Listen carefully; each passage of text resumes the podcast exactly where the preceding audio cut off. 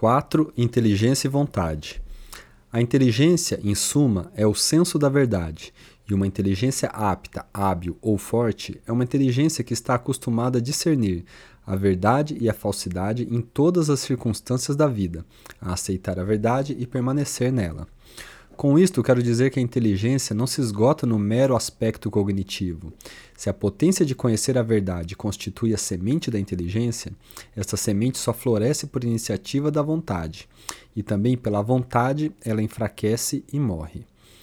Vontade significa o exercício da liberdade. Quando você capta algo que é verdadeiro, significa que você aceitou que aquilo é verdadeiro. E quando você capta que é falso, significa que você o rejeitou. Ora, quem aceita ou rejeita não é uma faculdade em particular, mas é você inteiro, num ato de vontade livre. Isso significa que a inteligência é indissoluvelmente a síntese de uma aptidão cognitiva e de uma vontade de conhecer. Se houvesse um ensinamento voltado ao desenvolvimento da inteligência, ele teria, de antes de mais nada, acostumar o aluno a desejar a verdade em todas as circunstâncias e não fugir dela. Portanto, o exercício da inteligência possui necessariamente um lado ético, moral. Platão dizia: verdade conhecida é verdade obedecida. Se a inteligência fosse uma faculdade puramente cognitiva, nada impediria que ela fosse exercida igualmente pelos bons e pelos maus, pelos sinceros e pelos fingidos, pelos honestos e pelos safados. Na realidade, as coisas não se passam assim, e a desonestidade interior produz necessariamente o enfraquecimento da inteligência, que acaba sendo substituída por uma espécie de astúcia, de maldade engenhosa. A astúcia não consiste em captar a verdade, mas em captar, sem dúvida com veracidade, qual a mentira mais eficiente em cada ocasião.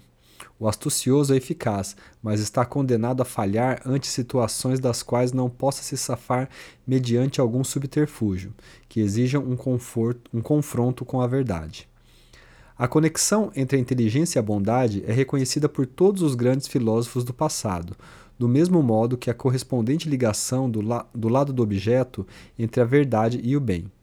Um mundo que nega essa conexão, que faz da inteligência uma faculdade neutra, capaz de funcionar tão bem nos bons, tão bem nos bons quanto nos maus, como a respiração ou a digestão, é um mundo francamente mau, que se orgulha da sua maldade como de uma conquista da ciência, pela qual ele se eleva acima das civilizações do passado.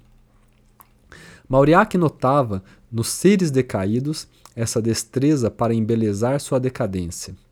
É a derradeira enfermidade a que o homem pode chegar, quando sua sujeira o deslumbra como um diamante.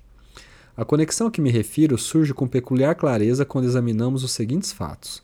Com frequência, nossas ações não são acompanhadas de palavras que as expliquem, nem mesmo interiormente, ou seja, somos capazes de agir de determinadas maneiras, explicando esses atos de maneiras exatamente inversas, precisamente porque as motivações verdadeiras, permanecendo inexpressas e mudas, se furtam ao julgamento consciente.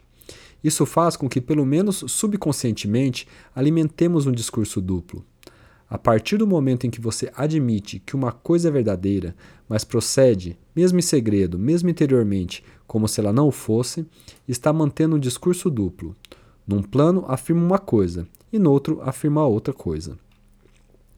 A verdade tem poucas oportunidades de surgir para nós com toda clareza, e a mente humana funciona de uma forma que, quando você nega uma determinada informação, o subconsciente suprime todas as informações análogas, de modo que, quando você diz para si mesmo uma determinada mentira que lhe é conveniente, por motivos práticos ou psicológicos, ou para se preservar de sentimentos desagradáveis, no mesmo instante em que você suprime essa informação, você suprime uma série de outras que lhe seriam inúteis e que você não tensionava suprimir. Por isto, a mentira interior é sempre danosa à inteligência. É um escotoma que se alastra até escurecer todo o campo de, da visão e substituí-lo por um sistema completo de erros e mentiras. Quando nos habituamos a suprimir a verdade com relação às nossas memórias, à nossa imaginação, aos nossos sentimentos e atos, esta supressão nunca fica só naquele setor onde mexemos, mas se alastra para outros territórios em volta, tornando-nos incapazes de inteligir uma determinada coisa. Nos tornamos incapazes para inteligir muitas outras também.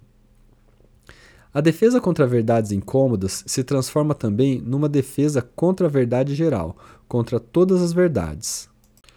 Mais tarde, quando desejamos estudar um determinado assunto que nos interessa ou entender o que está se passando na nossa vida e não conseguimos, e não conseguirmos, dificilmente perceberemos que fomos nós mesmos que causamos esta lesão na inteligência. Notam em muitos intelectuais de hoje uma repugnância, uma defesa instintiva contra a verdade, a tal ponto que, mesmo quando desejam aceitá-la, têm de metê-la num invólucro de mentiras. O pior nisso é que, com frequência, essa lesão é compensada por um desenvolvimento hipertrófico das faculdades auxiliares, numa inútil excrescência ornamental, tal como os seios que crescem em alguma mulher após a menopausa. Muitas dessas inteligências lesadas alcançam sucesso nas profissões intelectuais.